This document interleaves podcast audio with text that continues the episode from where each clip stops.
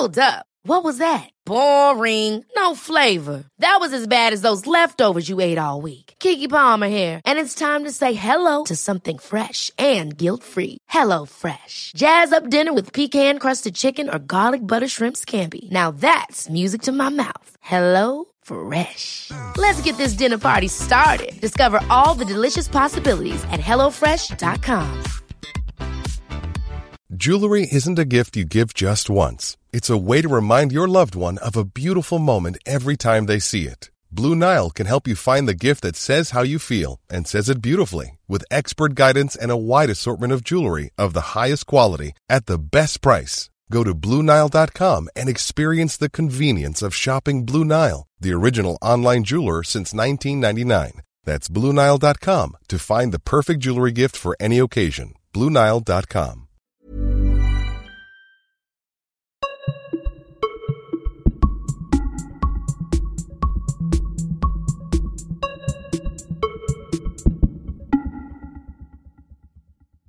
Veckans fredagsmagasin är Wenström. Det är ett långt samtal med en eh, fantastiskt intressant och härligt mogen 21-åring. Han flyttade från Göteborg i unga tonår och blev vuxen i Liverpool under eh, dels varmt välkomnande omständigheter, dels rätt brutala familjära tragedier som han berättar om för första gången i den här intervjun. Möt nu en fotbollsspelare som siktar på det nya U21-landslaget, försöker att eh, slå sig in i OS-truppen, den som ska spela i Rio de Janeiro i sommar. Hör honom berätta om eh, Liverpool som en eh, fantastiskt välkomnande och uppfostrande klubb, om vänskapen till spelare som Raheem Sterling, Jordan Ibe och faktiskt Steven Gerrard.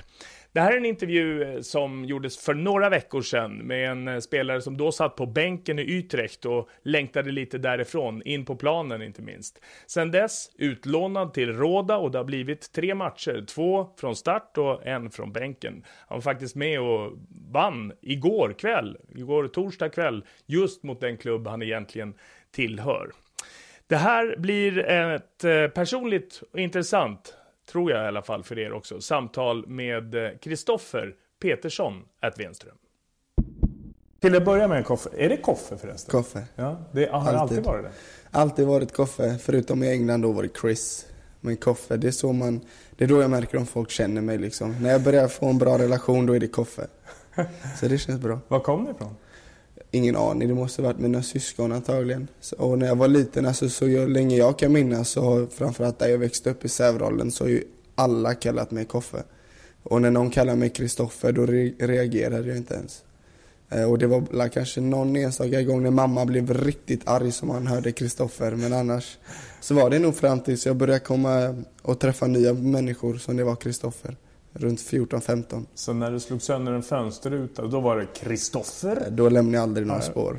Så då, då, hon fick aldrig reda på något sånt. Tre och ett halvt år i Liverpool. Ja. Vad är din känsla för klubben efter den tiden? Väldigt stor tacksamhet eh, med tanke på att det var ju där jag växte upp mina sista ungdomsår. Eh, med tanke på de grejerna jag gick igenom med familjeproblem och eh, alltså de, lär, de uppfostrade mig och sen var de alltid där för mig och det kändes som att det inte bara var business många gånger utan man fick känna en genuin kärlek egentligen från lagkamrater och, och staff och jag kom väldigt nära många i personalen och eh, olika scouter och olika, sådana som tog hand om oss. Nej, det, var, det var en väldigt bra tid för jag skapade väldigt många nya relationer och lärde känna mig själv på ett annat sätt som jag aldrig hade gjort om jag var kvar i Sverige. Du kom dit som 16-åring. Var du rädd? Ja, det var ju. Jag grät ju mycket innan och tänkte vad jag gjort och ska jag lämna allt där, eh, mina vänner och, och den tryggheten som man har när man bor hemma liksom. Men det jag, sen satt jag, jag kommer ihåg att det var en gång jag satt på bussen på väg till, till jag skulle träffa vännerna så kom jag bara att tänka på alltså, vad är det jag vill bli liksom. Och då, då var det ju fotbollsproffs. Och det var eh, allt som krävdes. Och sen hade jag också en polare som och det var ju väldigt nära att det tog stopp på grund av flickvännen. Så hade jag en polare som sa så där kan du inte tänka som 15-åring. Och det var lite det som var pricken över i att, det, att jag skulle köra liksom. Och det är jag väldigt tacksam för idag, att jag hade sådana som verkligen vågade säga till mig skarpt att ja, kör nu Koffe, kör. Mm. Du var 15 när du var där och provtränade och 16 precis när du flyttade dit. Precis. Alltså. Var, varför skulle du bli fotbollsproffs? Är det viktigt? Alltså, Hur länge har det varit så?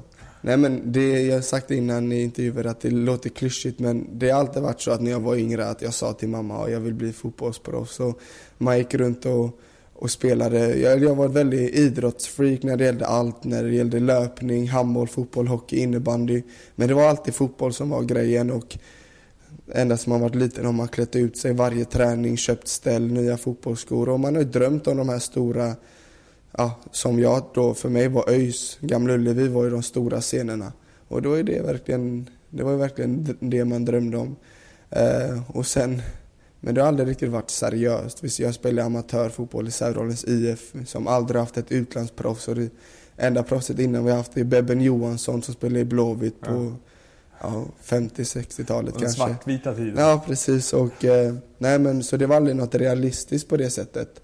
Och sen så ja, kom de här klubbarna in i bilden och då ja, det var väldigt svårt att ta seriöst länge. Liksom. Man tänkte fortfarande att ja, man får ta det som det kommer. Men ju närmare allting blev och sen hade man de vännerna som verkligen sa liksom ta den här chansen nu. Och det är därför jag är fortfarande så nära med alla för att de alltid velat mitt bästa har man märkt. Mm. Och du flyttade dit men fick med dig mamma och hennes eh, nya man, mm. inte din pappa. Nej. Eh, berätta om det. Du pratade om personliga problem där som det. Ja, nej men det har ju varit lite upp och ner var det ju. Eh, när man kommer från en sån trygg miljö som jag växte upp i, egentligen i Sävedalen där, där det är en väldigt bra miljö att växa upp i så var det en liten kontrast med tanke på hur det såg ut med min pappa, att han flyttade utomlands tidigt när min, mina föräldrar skilde sig. Och det var tufft på det sättet men också väldigt lärorikt om man ska se det från positivt håll. Att man kom väldigt nära sina vänners familjer och, och eh, mamma och systrar på det sättet. Och sen så träffade eh, mamma en ny underbar man då som flyttade med till Liverpool. Din nya? Din Min nya farsa som jag kallar mig. Ja, Minns du din riktiga pappa förresten? Ja, jag har fortfarande pyttelite kontakt med honom ja. idag. Men det är inga sådana riktiga minnen som man kanske vill ha av en pappa och det är väldigt synd tyvärr. Eh, men det, det är livet kanske. Mm. Jag är väldigt glad på grund av att jag fått en sån relation med min mamma idag. Men, eh, och så flyttade då Peter och mamma med till Liverpool och sen efter två månader dryga fick, fick Peter blodcancer. Och det, det, det känns på något sätt skönt att gå ut och prata om det också för att det har varit sån, det är fortfarande idag en väldigt stor del för det har format mig och min familj. Eh, så det känns faktiskt skönt att bara sitta i en sån här miljö och kunna prata om det. Varför då?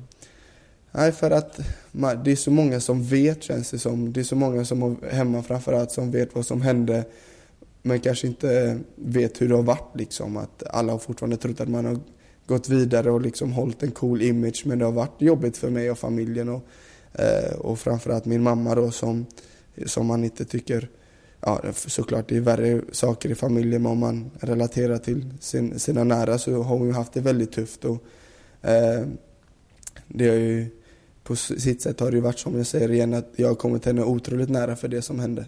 Och att de var tvungna att flytta tillbaka sen efter två månader. Eller det, han fick sjukdomen, sen var han tvungen att vara kvar i Liverpool och få behandling och sen flytta tillbaka. Eh, det var ju eh, nog det jobbigaste som kunde hända med tanke på att när en sån grej händer, vad vill man då? Jo, man vill ju vara nära sin familj. Man vill ju inte vara ensam eh, som 16-åring i ett annat land när när en sån jobbig grej händer. Du tappade egentligen din pappa två gånger. Ja, det så skulle jag absolut säga. Och det, vissa kanske tänker, ja det är tufft att eh, säga liksom. Men alltså, jag ser det som att jag har ingen jätterelation med min pappa idag och det är jättesynd. Eh, och det, eh, det är som det är liksom. Och jag såg ju chansen att få en ny pappa i Peter. Och så hände detta då. Det är klart, alltså, det är mitt sätt att se på det och jag tror många andra har sett på det så också. Men man har inte valt att prata om det för att man vill vara, man vill vara stark liksom. Man vill visa sig stark inför andra och framförallt mamma och det... Eh, nej men så det, så det är så som du säger tycker jag. Mm. Hur har det påverkat dig? Det är därför man försöker vara positiv eh, med det som har hänt. För att man har ju, man fick ju växa upp snabbt och ta ansvar på det på sätt som många inte andra får. Sen att jag inte har kunnat ta ansvar på många andra sätt för att jag har varit väldigt barnslig av mig för att jag ville att alltid vara koffe men att ta ansvar på olika sätt. Eh, liksom att, ja, det fanns ju ingen annan man i, i familjen och försökte man ju vara så liksom det kanske är en anledning till att jag aldrig har hamnat i problem och liksom när jag väl går ut så håller jag mig ifrån drickan så mycket som möjligt. Man vill inte svika mamma liksom utan man försöker vara en man, man vill inte skapa problem för mamma liksom. Man vill, man vill att hon ska kunna slappna av så mycket som möjligt. Och det, det är det som har påverkat den, att man har lärt sig ta ansvar och sen också hjälpa andra på det sättet att man tar hand om så många som man kan. Tror du mamma är stolt nu? Alltså, jag, det, det är klart hon är stolt men det är det jag gillar med morsan också att hur bra den har gått för mig när jag var yngre och sånt så hon har alltid varit väldigt neutral och alltid varit, hon har varit en cool morsa liksom som inte har höjt mig och inte sänkt mig heller utan hållit mig på en stadig nivå men det är klart man märker att hon är stolt och framförallt när hon säger till ens vänner det är inte ofta hon sätter sig och säger till mig att hon är så stolt utan det, man får höra det på omvägar och det betyder mycket för att hon betyder allt för mig. I den här eh, delen då när du var 16, då, det är inte så värst länge sedan. Nej, fem år sedan. Fem år sedan ja. ja. Eh, då sa du att Liverpool var med och, som fotbollsklubb och var där som en slags pappa och, och, eh, i uppfostran. På vilket sätt? Ja, nej, men det, har jag all, det, här är, det är nu jag kommer ut med det egentligen, hur Liverpool var som mig och det är därför typ alla Liverpool-fans som ser den här intervjun att de ska veta att det är en familj. Alltså på det sättet klubben var mot mig, det var helt outstanding tycker jag. Alltså jag fick, jag fick en sån frihet och kände att de hjälpte mig med flygbiljetter, taxi, när jag kände att jag behövde åka hem. De kunde se på mig, behöver jag åka hem, behöver jag träffa mamma? Eh, ja, det var enormt hur de var mot mig och sen när min styvfarsa gick bort då så hjälpte de min mamma med hotell, de bokade flyghotell, vi fick en, en lägenhet varje gång hon kom över gratis allting. Så mamma kunde ju slappna av gånger tusen och inte behöva oroa sig över sådana grejer och det betyder väldigt mycket i sådana tuffa tider. Att man känner att klubben har förstående för det liksom. Men sen samtidigt så är det ju fotboll och när det väl kommer till planen så är det ju professionellt och då finns det inga ursäkter. Men sen såklart kan de förstå att ja, idag är en extra jobbig dag för att det är upp och ner när man är 16-17 år och, och det har hänt en sån grej. Och just det att klubben hade sån förståelse det, och hjälpte mig och min mamma och, och de kom så nära min mamma och hjälpte henne på ett sånt sätt som jag, man förväntar sig aldrig det. Aldrig liksom. Mm.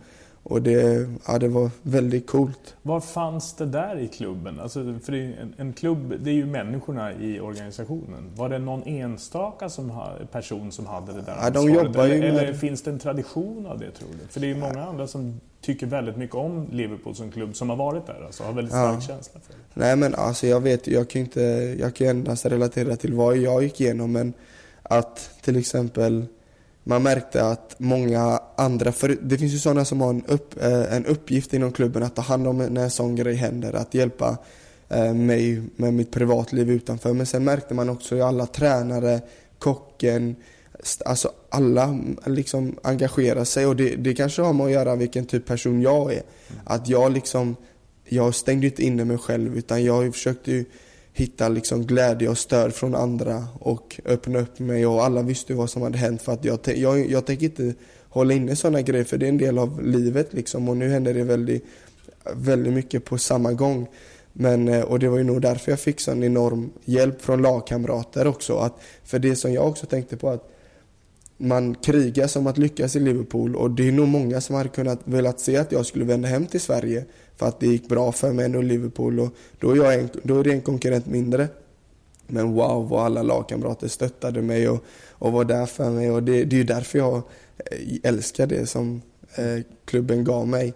Och alla omkring och även Brendan Rodgers ställde ju personliga frågor när jag kom upp och tränade som 17-åring och var inte ens i närheten av A-laget så ställde han liksom personliga frågor och typ om jag hade varit hemma två veckor innan den träningen så frågade han hur, hur var det liksom, eh, var det okej okay hemma och alltså sånt där för mig är ju liksom wow-effekt för att det, det bevisar ju att fotboll är mer än bara en sport. Att det, det, det är så, ja det är verkligen något enormt stort som, som kan skapas. Du har erfarenhet nu också av eh, ett och ett halvt år i Utrecht, holländska ligan, utav proffsfotboll tänker jag. Tror du eh, är det samma typ av eh, intresse för människorna bakom spelarna där det, till exempel? Alltså, hur tror du att du är i, i proffsvärlden generellt sett? Jag tror att, alltså, beror på helt också vad man är för typ av människa. Jag har ju märkt vilka jag vill öppna upp mig för. För att grejen var att jag gick inte igenom detta när jag var i Utrecht utan det var när jag var i Liverpool och många märkte att jag var en berg och dalbana mentalt och ena dagen kunde jag vara väldigt arg till att jag var glad till att jag var ledsen. Det var ju liksom hela mitt humör påverkade hela min vardag. Men det har man lärt att be bearbeta och, och eh, i Utrecht så har man märkt vilka som, ja man har märkt vilka man kan öppna upp sig och, och att människor är väldigt olika där. Alltså att eh, det är kanske någon som man kan finna lite extra stöd hos när det går tufft och sen är det någon som inte bryr sig alls. Och eh, jag tror att eh, hade jag gått igenom ungefär samma sak i Utrecht kanske inte hade varit samma grej för det finns inte samma resurser och sånt. Där I Liverpool hade jag ju människor som tre, fyra personer som endast jobbade med det. Eh, men jag tror att rent personmässigt, lagkamrater och allt sånt så hade de nog brytt sig minst lika mycket. För när jag eh, fick min käke avslagen på träning så var det en väldigt känslig situation och där märkte jag ju mycket fansen och klubben och lagkamraterna backade mig. Mm. Ska berätta om den incidenten? Det är inte säkert att alla har koll på den. Nej, det var i Utrecht då? Ett ja, år det sedan? var ja, förra, Vad hände? sista januari. Var det du som var lite nej, alltså, tyken? Nej, alltså det är klart, det, det, det kommer ju inte från någonstans sådär men vi körde smålagsspel och det gick väldigt bra för mig den träningen och eh, ja, och så gjorde jag lite onödiga finter kanske och, och eh, så fick jag en hård tackling och sen så sen gick det vidare från där då men jag delar ju absolut inte ut några slag för då hade jag också fått stora konsekvenser men det, det har alltid sagt, det, det, det är sånt som händer, det är fotboll, det har, det har hänt innan och det kommer hända men det var ju bara otur att jag bröt käken och därför det fick sådana stora konsekvenser. Eh, men jag har ju sagt att jag tar avstånd från det. Och det, det gör man ju såklart. Men sen samtidigt så var ju inte jag den som ville vända ryggen mot han också. För att han hade ju fansen alla emot. sig. om jag hade vänt mig ryggen mot han då hade han fått ännu mer helvete liksom. Så jag försökte ju pusha han och, och visa mitt stöd för han. Även om han hade skadat mig så försökte jag vara en stor person och, och hjälpa han på det sättet jag kunde. För att hade jag vänt ryggen också och pushat på ännu mer att det han gjorde var jättefel, då hade han Alltså, ingen vill vara ensam i den situationen. Men så, kort sammanfattat, du fintade bort honom, tunnlade honom så ja, att han kände sig förnedrad så han slog till dig? Inte bara han utan det var... Vem var, vad hette han? Anu Arukali. Just det. Eh, utan det var andra också i, i, hans lag också. De blev allmänt in, irriterade på vårt lag och, och mig då för att just den så hade jag, jag hade startat 13 matcher i rad, det hade gått jättebra i fotbollen och jag hade ett himla flow. Och det gick väldigt bra den träningen och sen så hände det. Så efter det har, det gått sådär fotbollsmässigt faktiskt. För det var min första skada och, och eh, ja, det, jag har inte riktigt fått tillbaka det förtroendet sen skadan. Tillbaka till Liverpool-tiden då. Vilka var dina bästisar där i ungdomslaget? Som var viktiga för dig i, i själva laget? Ja, I början var det ju Raheem Sterling när eh, han fortfarande var i U18 och på akademin och sånt. Det var ju så till och med att vi gick på dubbeldate på Valentinesdagen med min flickvän och alla hjärtans dag med min flickvän och hans flickvän. Och bara jag och han då. Det var fint. Då, det visar ganska, det säger hur nära man var då. Eh, men sen så helt normalt. Han kom upp till A-laget och jag var kvar på akademin och det blev inte riktigt samma, samma grej att vi kunde umgås och sånt. Han kunde inte visa sig ute hela tiden. Gick han på restaurang när han slog igenom och ute i stan så blev han stoppad hela tiden. Men sen var det framförallt eh, Ryan McLaughlin, en nordirländsk spelare som jag bodde med när jag flyttade till eh, eh Diggs, eh, vad säger man på svenska? Ja, inte fosterhem, men värdhem liksom. Okay. När jag bodde i en engelsk familj, då bodde jag med Ryan McLaughlin och det var, det var två år som jag var livrädd för innan. Men det visade sig vara ja, tio gånger bättre än vad jag någonsin kunde drömma om att bo med den familjen och med han då. Och jag har väldigt bra relation med familjen idag och med han. Så han blev ju verkligen som en bror.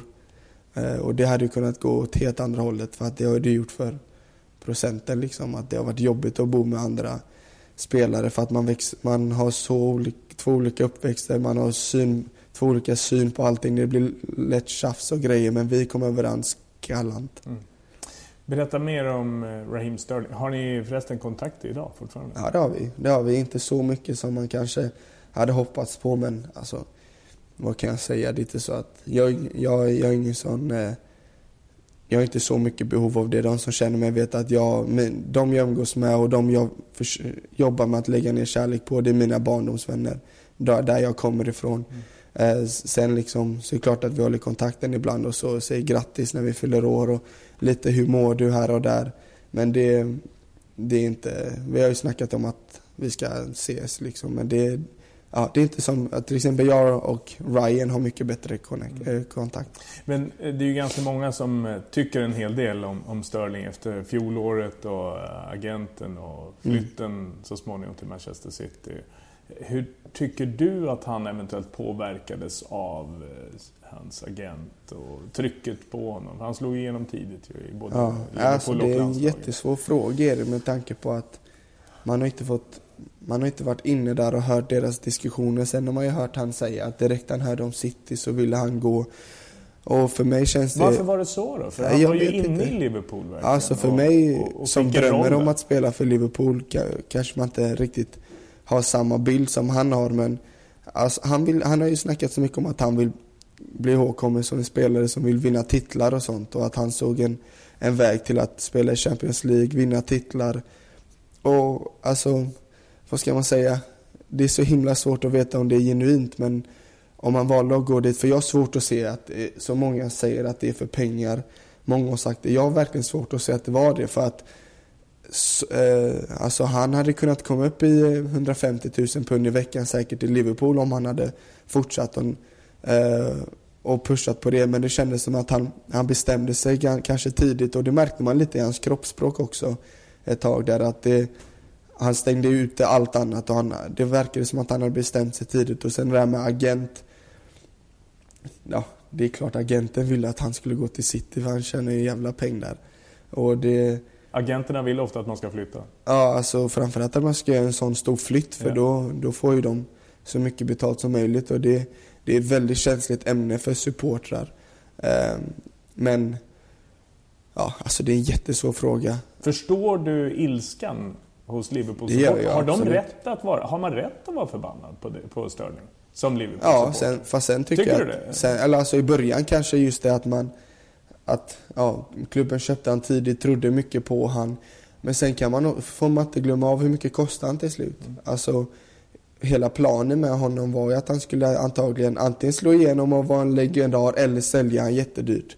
Och det är det klubben har gjort. Och det är inte så att han väntade ut sitt kontrakt och gick gratis. Liverpool fick ju enorma summor för en 20-åring, eller 19 eller vad han var då, 20 kanske. Det, så han är ingen, han är ingen kille som väntar ut sitt kontrakt och går gratis som många gör, utan de fick extremt mycket betalt. Sen är det att han gick till en klubb 30 minuter bort. Det, det är det som svider för dem. Eh, men eh, ja, jag tycker att man kanske borde gå över det liksom och fokusera istället på att älska de spelarna de har istället för att lägga så mycket hat på en, en ung 21-årig kille.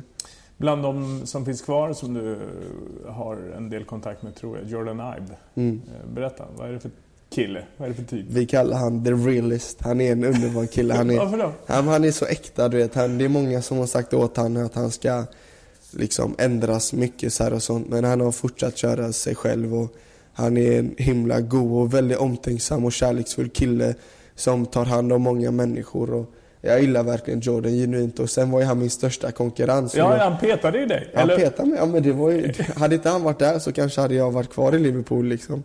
Eh, men sen samtidigt, jag är, de som känner mig, jag säger det igen, de, jag, jag har väldigt svårt för att ogilla människor och framförallt att prata illa om människor. Och jag, men jag gillar, jag gillar Jordan och jag har lärt mig att istället liksom jag har lärt mig att uppskatta de två assisterna han gjorde på försäsongen istället för att eh, eh, hata honom för att han petade mig. Liksom. Vi har försökt se det som att ah, han gav mig de två assisterna så att jag kunde komma till holländska ligan. Mm. Försöker se det på positiva hållet. Eh, vad säger han förresten om Jürgen Klopps Liverpool? Om det nya Liverpool? Jag, jag har fått intrycket att han gillar det. Att han, han är extra motiverad och att han, eh, jag tror att han, nu har han fått förpassa sig till bänken lite på sistone. Men jag tror att han kommer, att Jörgen kommer få att han blommar ut rejält. Han är bara 95, han fyller 20 precis, får man inte glömma av. Och jag tror att han kommer bli en... Jag tror att han är så spelare man behöver ta det sakta med. Och liksom att han ska verkligen bli 100% fokuserad och jag tror han kommer slå igenom. Jag tror han kommer bli en stor, stor spelare ändå. Vad har han sagt? för ni har ju tät kontakt här. Ja, nej alltså det är inte så att jag sätter mig ner och ställer frågorna om om Klopp Jürgen Klopps gegenpressing håller eller inte? nej, det, det, är inte riktigt det. Men det är just det, alltså man märker, man kan läsa av människor om hur deras energi är, om den är bra eller lite seg. Och man har fått att han, han är glad och det är bra och livet utanför och så märker man att han, han är positiv liksom. Så jag tror att han har stora förhoppningar och, och mår bra. Var det konstigt att eh, de kickade Brennan Rodgers? Du kände ju honom väl. Ja, jag, jag har ju alltid sagt att jag, jag admire Brennan Rodgers för sättet han var som tränare. Att han, han var så himla nära och involverad från spelare 1 till 22, hela truppen. Eh, varje träning så var han där och, och var från kvaddet till storspel. Han var där och kollade på små detaljer och det är väldigt sällsynt. Eh, så jag uppskattar verkligen det sättet och så han inspirerade mig och motiverade mig Eh, det, det, är man väldigt tacksam för. Eh, men sen att han fick gå, alltså det, jag säger det, det kändes som att det behövdes något nytt. Sen att det hände efter en 1-1 match kändes ja, kanske lite oklart men klubban hade ju bestämt sig och det, det var la, ja, jag tror det var rätt faktiskt. Jag tror det var rätt. För att de behövde någon som kunde gå in och få fansen att drömma igen och så, eh, så Jörgen kom in och, och fått dem att drömma på det sättet. Och just det att jag tror att han kommer gå in direkt med till exempel ett januari-fönster eh, att liksom satsa stort. Att han ska liksom inte, han tänker inte långsiktigt, han tänker att nu ska vi börja komma tillbaka till toppen. Och det är Brenner som har lagt en bra grund och det sa han själv. Men jag tror att Jörgen är rätt man för att ta tillbaka Liverpool till stora tider. Hur var Brennan Rodgers mot dig personligen? Fantastisk. Alltså, På vilket sätt? Just det till exempel när jag gick igenom tuff tid med familjen. Liksom. Och första gången jag stötte på han så han, han visste mitt namn. Jag var 17 år liksom, spelade U18. Han hälsade på mig och han visste verkligen mitt namn. Frågade hur jag mådde, hur allting var. Och jag var jättenervös. Ny tränare kom det, var det 2012, sommaren. Och tror, ja, det var det och man, man bara wow liksom. Eh, och han kunde namnet och situationen antagligen. Väldigt genuint intresserad och engagerad. Eh, så Och sen just det att sättet han la ner.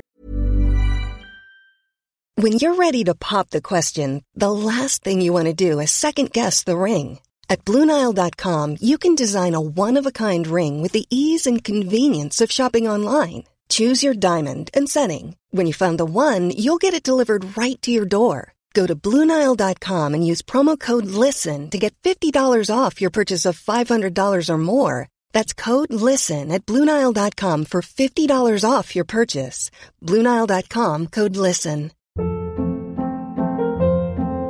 Hold up. What was that? Boring. No flavor. That was as bad as those leftovers you ate all week. Kiki Palmer here, and it's time to say hello to something fresh and guilt free. Hello, Fresh. Jazz up dinner with pecan crusted chicken or garlic butter shrimp scampi. Now that's music to my mouth. Hello? Fresh. Let's get this dinner party started. Discover all the delicious possibilities at HelloFresh.com.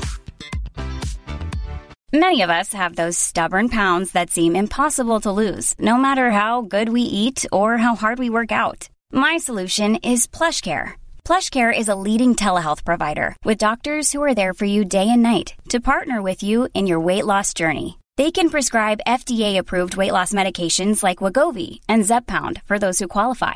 Plus, they accept most insurance plans. To get started, visit plushcare.com slash weight loss. That's plushcare.com slash weight loss.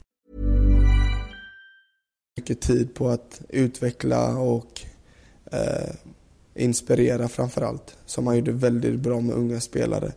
Och sen framförallt när han berättade för mig att jag fick åka med på januari-turnén Eh, med A-laget. Så det, det är nog det coolaste som har hänt eh, mig och min familj var nog för att då fick omvärlden fick reda på innan mig att jag blev uttagen till resan. För att han gjorde en intervju med BT Sport efter matchen mot Preston och sa att nej men ja, Kristoffer Persson han har kämpat och han ska få åka med till Liverpool, eller med turnén imorgon. Och då hade jag redan bokat flyg till Holland dagen efter för att vi hade träningsläger med U21. Eh, och ja, jag hade packat väskan för att åka till eh, Holland som sagt. Och så fick, kom han in i omklädningsrummet så han bara var han lite, ja han var inte superglad för att vi inte hade gjort vi måste-match men så sa han det här är verkligen inside-grej liksom. Så sa han då, nej men, ja, vi, vi, imorgon åker vi då till USA så här och sånt och det, ja, det är en sån som ska se, se till att du är på flyget imorgon. Så pekar han bara, du Kristoffer. Och då, det, det, jag, jag, började, jag fick ju glädjetårar då. Och du vet, jag är en sån kille, även om de där stora grabbarna, Coutinho och sådana sitter i omklädningsrummet, jag kunde ju knappt hålla mig. Så jag sätter mig så här och nästan börjar få tårar. Och, och jag kan inte sluta le. Och jag har ändå kommit ganska nära även de stora killarna så här. Och det är vissa speciella, typ Martin Kelly, sådana som, eh, som man känner väl, alltså de kunde ju, Skertel och sådana, de började verkligen så skratta och bara för jag satt verkligen och nästan började gråta framför de här och du vet, då ska man vara så cool och man får ett sånt, många du vet fotbollsspelare image, de ska vara coola men jag kunde inte hålla mig du vet. Jag satt och skrattade när, framför Brendan Rodgers också, jag kunde vet. Och då, så började alla andra skratta och det blev en sån härlig grej. Så gick jag ut då och ville börja ringa folk och sånt, sätta mig på bussen och då hade alla fått reda på det redan. Jag bara, vad, vad är det här liksom? Och då, ja, då hade ju min telefon redan blivit sprängd och då var det liksom direkt åka tillbaka till Liverpool. Jag behövde en resväska. Vi ringde och det var en lördag eller söndag så affärerna var stängda. Så vi behövde ringa och öppna upp John Lewis, en av Liverpools största affärer för att köpa resväska. Så då ringde Liverpool och sa att vi behövde öppna upp affären eh, för att vi skulle köpa resväska och sånt. det var en cool grej och så morgonen efter så. Sen åkte jag faktiskt till John Guidetti på kvällen för att han skulle åka med Man City också till USA. Så då tog vi en middag och bara fira och, och eh, eh, jag har fått narr av att använda Johns namn i intervjuer innan. Eh, för att nämner man Johns namn så blir det rubriken liksom. Men det var verkligen så. Innan den matchen så hade jag redan bokat flyget till Holland. Jag hade blivit tillsagd att jag inte skulle med på turnén och han, och han sa verkligen, John, John sa de här orden och de betydde så extremt mycket och eh, jag tycker man ska visa, upp, visa uppskattning till dem som man kan till. Och han sa verkligen, det finns fortfarande chans Koffe. Gör kaos, kör, liksom, gör, kör nu. Alltså gör du det riktigt bra så finns chansen att du får komma med. Och de orden, de förändrade inställningen till själva matchen. Och även om det var Liverpools A-lag så var man lite sned och att man inte var uttagen till januariturnén. Så när han sa det så tänkte jag, ja men alltså, jag måste ju testa. Så jag kom in i 16 minuten, jag sprang, jag sprang, jag sprang, jag pressade. Om det finns ju highlight på Youtube och man ser att jag springer efter målvakt, sen springer, passar till backen, jag kubbar efter backen och drar en glidtackling. Sånt som jag aldrig har gjort efter och man hör publiken skrika. Det var, det var lite sån motivation man behövde, att höra de orden. Och sen att man fick utbetalning, det, det, ja, det var helt underbart tid i livet. Så det var väldigt mjuk egentligen i det där omklädningsrummet ja. inför de andra stora hårda. Ja. Är, det, är, det, är det egenskaper som är svårt att eh, visa? Ja, det tror jag verkligen. Ja, alltså alla vill ju vara tuffa och, men sen har ju många märkt att om, och jag, varenda spelare där också vet att jag, jag viker inte ner mig. Äh, om, om det blir ett tjafs eller om det blir någonting så jag är inte den som viker ner mig. Sticker fram käken har ju Jo men det, det, har man gjort liksom. Mm. Och, och även på den tiden så är det därför jag har inga problem att visa känslor till familj, till vänner, till fans. Alltså sådana grejer. Jag är en väldigt känslig människa på grund av det sättet jag växte upp och jag har inga problem att visa det. Men känslor är också att man kan tuffa till sig och också visa känslor på annat sätt. Så liksom när jag satt där, jag tänker jag ska, jag ska inte spela ball eller någonting. Jag, jag ska vara mig själv och, och jag, jag gjorde det fullt ut. Och jag kan säga det här att jag blev extremt respekterad efter det. För att det är inte många andra som nog hade gjort samma. Och jag märkte att spelarna genuint gillade mig efteråt för att jag visade just den här enorma eh, tacksamheten för, för det som hände liksom. Och jag såg att Brennan Rogers såg också att hur mycket det betydde för mig. Och det, det, jag tror det är sällsynt för att man ska vara tuff i den här branschen. Det är så. Men jag, jag känner liksom, nej jag tänker inte hålla inne detta. Det här är ju sånt man lever för, att få höra detta framför alla. Att få, jag fick all uppmärksamhet i omklädningsrummet. Och det, det var så himla coolt att få det från Brandon. Så det, det ja. ja. Kul att höra. Och så var du iväg eh, på USA-turnén. Fick lite chanser där. Jag tittade på matchen i New York ja. där förresten. När, när ni mötte eh, Manchester City. Och du var vid sidan av. John Guidetti var vid sidan av. Ni ja. var två löddriga unga killar där. Eh, som gärna hade velat visa upp er ännu mer.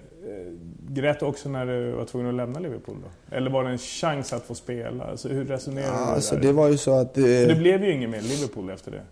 Nej precis, jag kom ju tillbaka och så hade vi två dagar ledigt och då kände jag nu, jag har tränat på ja, väldigt bra på, för, eh, på turnén.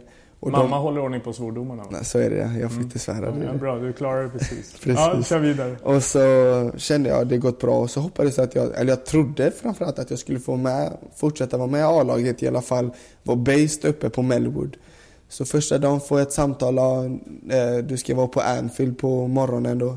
Då spelar man in de här eh, när de går ut inför matcherna. Eh, du vet, Som vi lager, spelar upp sen i TV. Man ska stå sig hård ut med ja, tröjan och precis. armarna i kors. Och den spelar in, Och det är ju de som eh, är tänkt att vara med i truppen under året. Mm. Och då tänk, får man hopp. Mm. Sen är det träning efter det här då på Anfield för fansen. Och då får jag reda på att nej, då, då ligger inte några träningskläder på min plats. Så tänker jag, va, vad är det här liksom? Ska jag inte få träna? Då hade inte ens jag fått information att jag inte skulle träna. Och då eh, visste jag inte riktigt vad som hände. Fick jag ta en taxi tillbaka till akademin. Och då har jag varit iväg närmare en månad med A-laget tillbaka till akademin. Reserverna är i Danmark och spelar match. Så jag går från att ha varit en månad med A-laget till att gå ner och träna med U18 där jag är två år för gammal.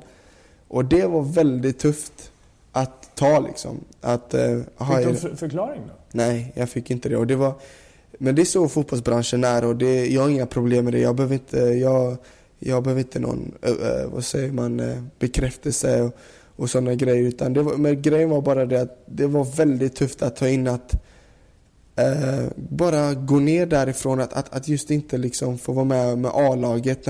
Tänk dig att du är så nära din dröm och du har känt på den. Du, du har liksom nosat på den och du har fått, fått spela och sen bara nej, du ska ner tillbaka till akademin. Det var liksom som, det, det var som att trilla ner liksom. Och tillbaka till U18 sen såklart tillbaka till reserverna. Men jag kände att jag ska inte klaga, jag ska bita ihop, jag ska inte visa mig svag. Så jag spelade några dagar efter match med U21 igen och då tänkte jag, jag sa till mig själv, jag ska visa här alla att jag är den som är bäst liksom. Så jag gjorde tre mål den matchen.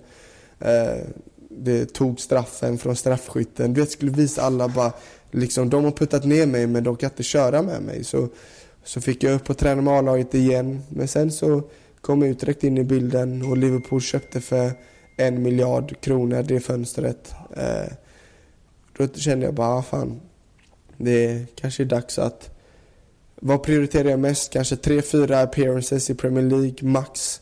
Eller att börja få mer och mer appearances i, mm. som ung i holländska ligan. 19-åring går till holländska ligan. Det kändes som rätt steg då.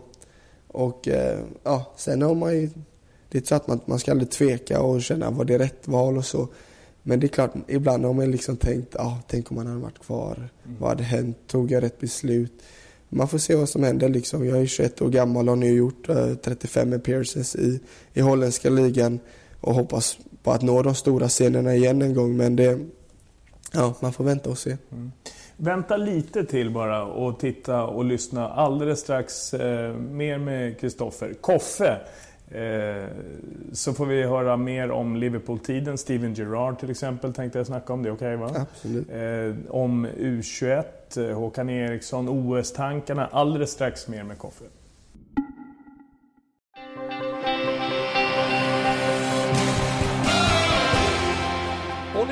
Efter Unibets nya spelmagasin av spelare för spelare. Där jag, Thomas Wilbacher och spelanalytikern Daniel Olenklint analyserar och ger de bästa spelförslagen i Europas toppligor och för all del även Champions League. Missa inte det.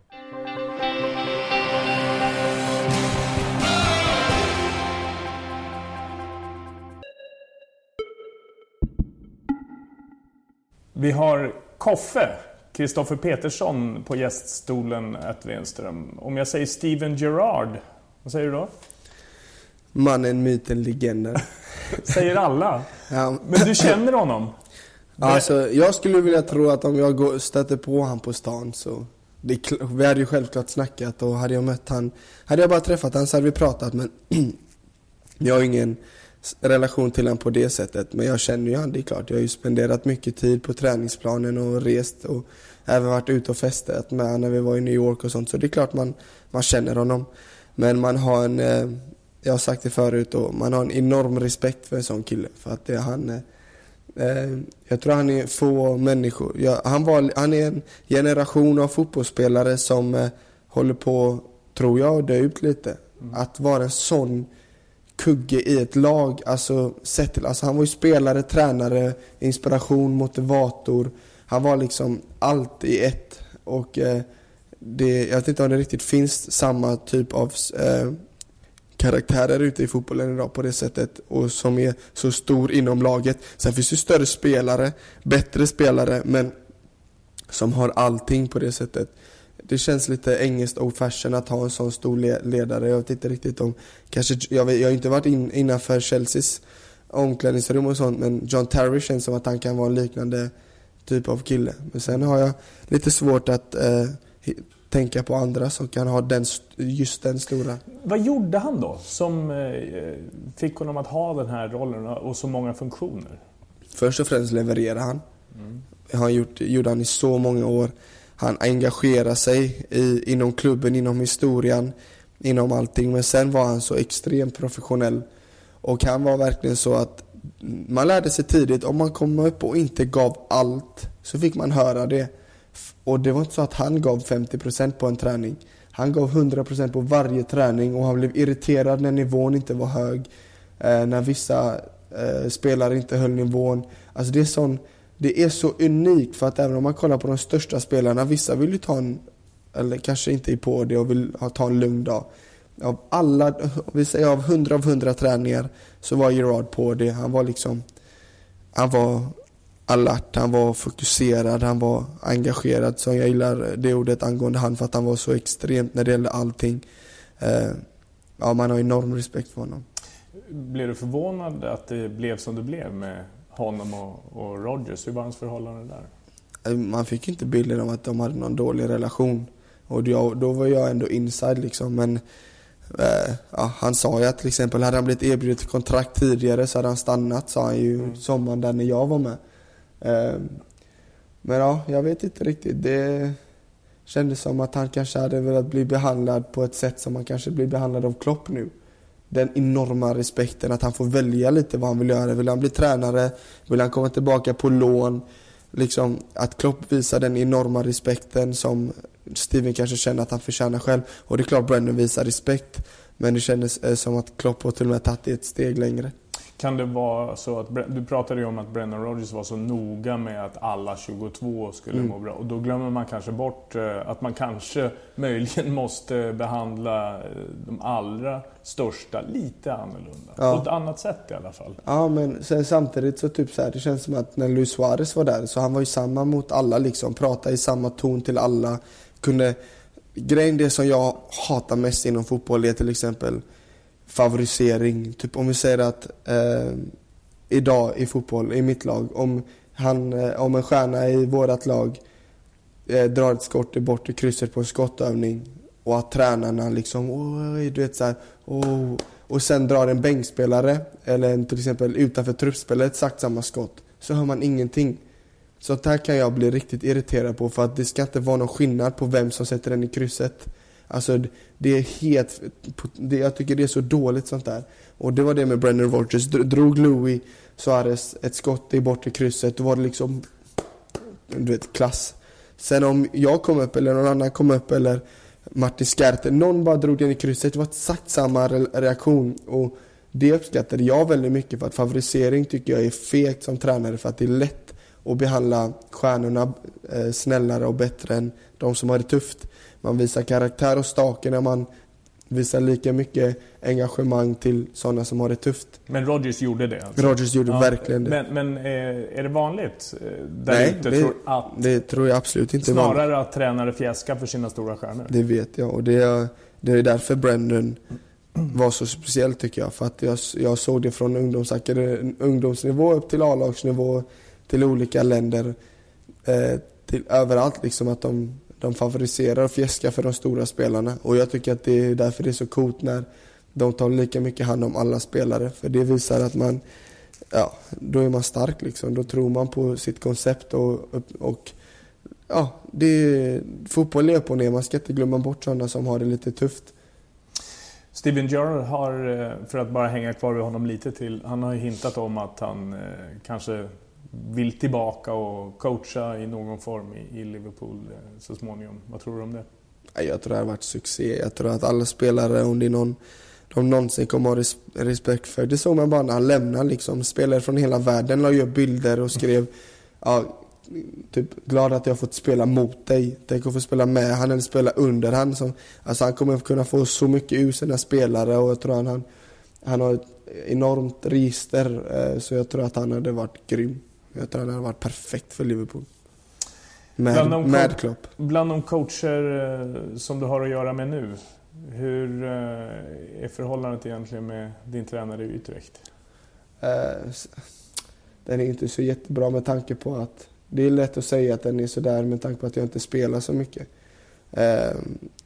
Men han är ny och vi känner inte varandra på det sättet som man, man hade hoppats på kanske. Och det är klart, det är lätt att sitta och klaga när man inte får spela och vara den som vara så. Och det, det kanske många sitter och tänker också att ja, nej, men det är klart han inte gillar han för att han inte får spela. Men alltså, jag har ju enorm respekt för det han gör som tränare för laget för att det går ju väldigt bra. Och jag kommer ju aldrig sitta och kritisera uttagningar och sånt. Utan det, det, det är lätt att vara självisk och man ska vara självisk som 21-åring inom fotbollen. Man ska tänka på sitt eget bästa och, och det är klart det är svårt att sitta här och vara nöjd när jag bara startat två matcher. Så det, jag tror han respekterar min, eh, min syn på det också samtidigt som jag måste respektera hans sätt att se på det på grund av att det går bra för laget. Men och jag kommer tillbaka till det att eh, eh det är svårt för mig att sitta och säga att jag är jättenöjd över över behandlingen och situationen med tanke på att jag inte får spela. Mm. Så är det och jag tycker att jag förtjänar att spela. Om du, ja, du tycker det? Är det ja. hans eller ditt fel att du inte får spela? Alltså jag har ju, jag har ju presterat, stat, ser man till, sett till poäng, till minuter jag spelat så har det varit väldigt bra. Så jag tycker ju att jag, jag har visat gång på gång att jag förtjänar att spela. Men som sagt, han har hittat ett bra koncept som passar laget och han, han, får man respektera det går ju väldigt mycket mer på en diamantuppställning och du är en tydlig kantkille. Ja. Så det går ju inte ihop redan Nej, han har inte startat en enda match 4-3-3 år. Och I, det är svårt för mig då. I din roll som fotbollsspelare, den typen som du är i grund och botten och det du egentligen är bäst på då, att vara utmanande spelare på kanten. Mm. Eh, är det lätt att börja tvivla lite grann på sin kapacitet? Och, nej, och nej. kanske inte våga dribbla och börja spela på ett annat sätt? Eller kanske fundera på att om jag spelar på ett annat sätt, försöker ta en annan roll så kan det bli mer spel? Nej, alltså tvivla har jag absolut inte gjort för att eh, jag har ju sett vad jag har gjort när jag har kommit in. Alltså de få minuterna jag har spelat så har jag gjort många, jag har gjort, startat två matcher och gjort fyra poäng. Eh, och det tycker jag är väldigt bra. Sen har jag fått gjort väldigt eh, korta inhopp många matcher. Och... Nu kommer Holly här. Eh, det är hunden Holly som stryker omkring. Hon kanske syns i bild. Ja, och så, hon går eh, ganska tyst. Ja, ja, det är ingen fara. Och så... Eh, nej men och så har jag verkligen sett vad jag kan göra och det är det som, gör, det, är det som bygger frustrationen. Hade man... Och irritationen. För hade det inte gått så bra då får man ju bara räcka upp händerna. Nej, Koffe du har inte gjort tillräckligt. Du kanske får lära släppa bollen enklare, tidiga inlägg. Och, men alltså jag har verkligen gjort det jag är bra på. Det får jag höra från fans, från klubbledningen, från lagkamrater. Eh, och det, det, är därför man håller huvudet högt helt enkelt. För att hade jag inte gjort bra då kan jag inte gnälla. Mm. Men jag tycker att jag har gjort det bra och det tycker många andra också. Och, eh, det är det som gör att det, det är extra känsligt och jobbigt såklart.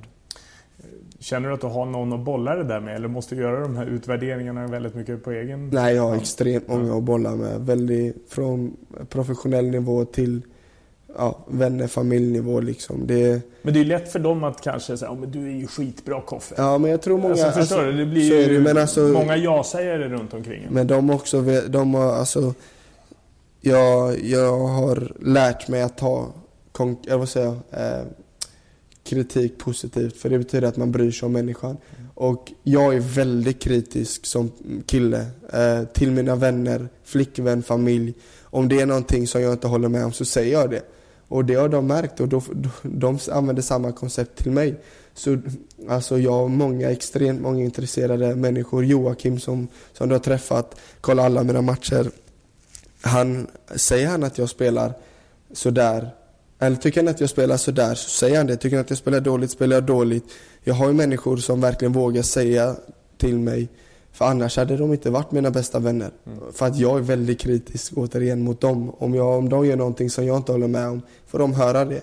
Och då vill jag höra exakt samma sak tillbaka.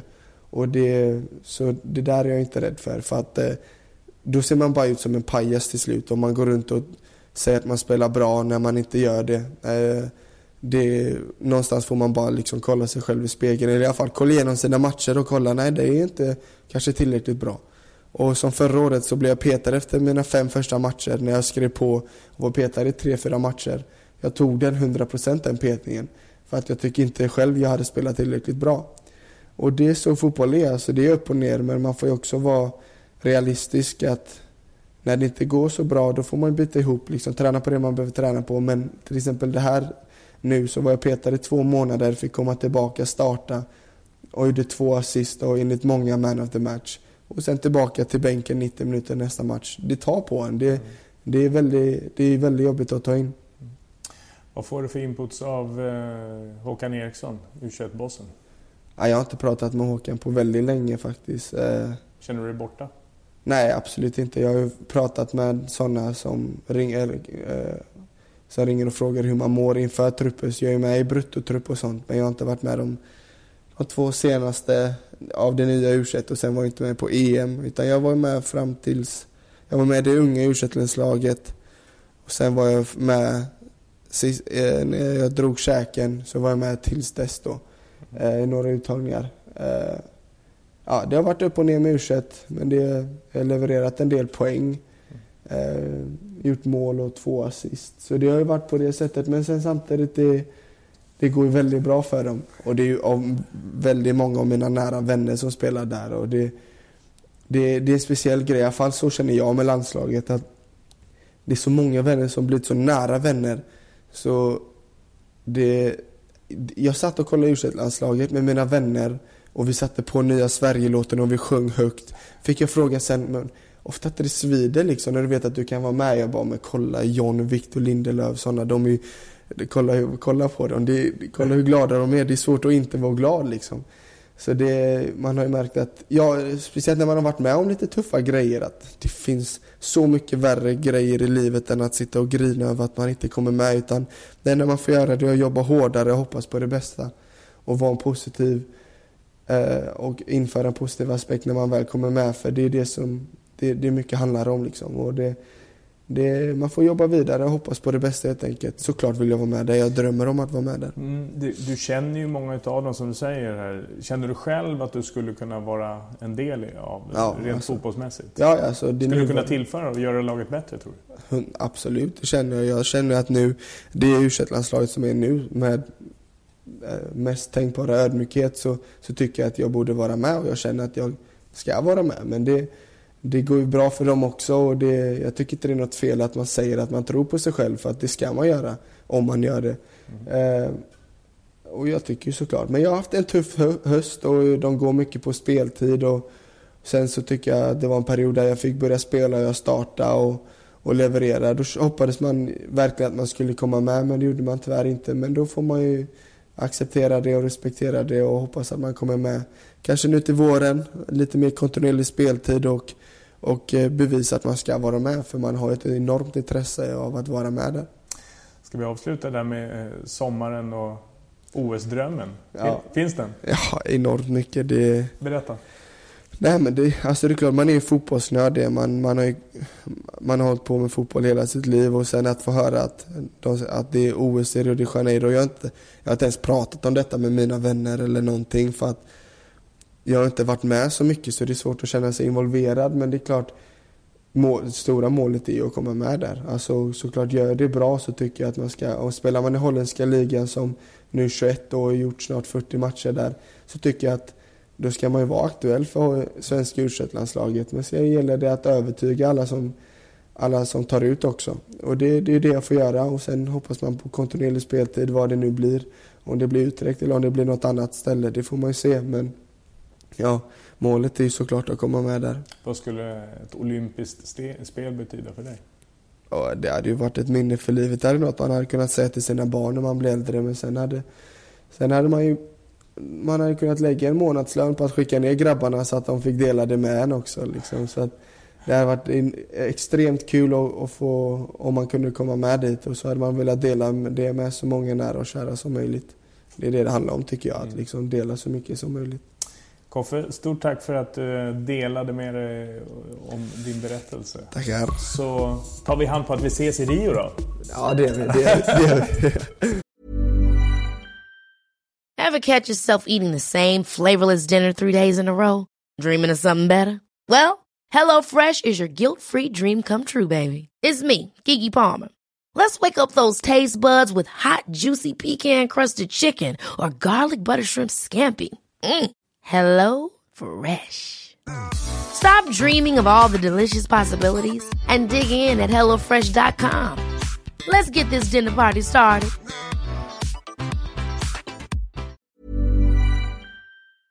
Tack så mycket. Tack, tack. Vad säger katten? Mm.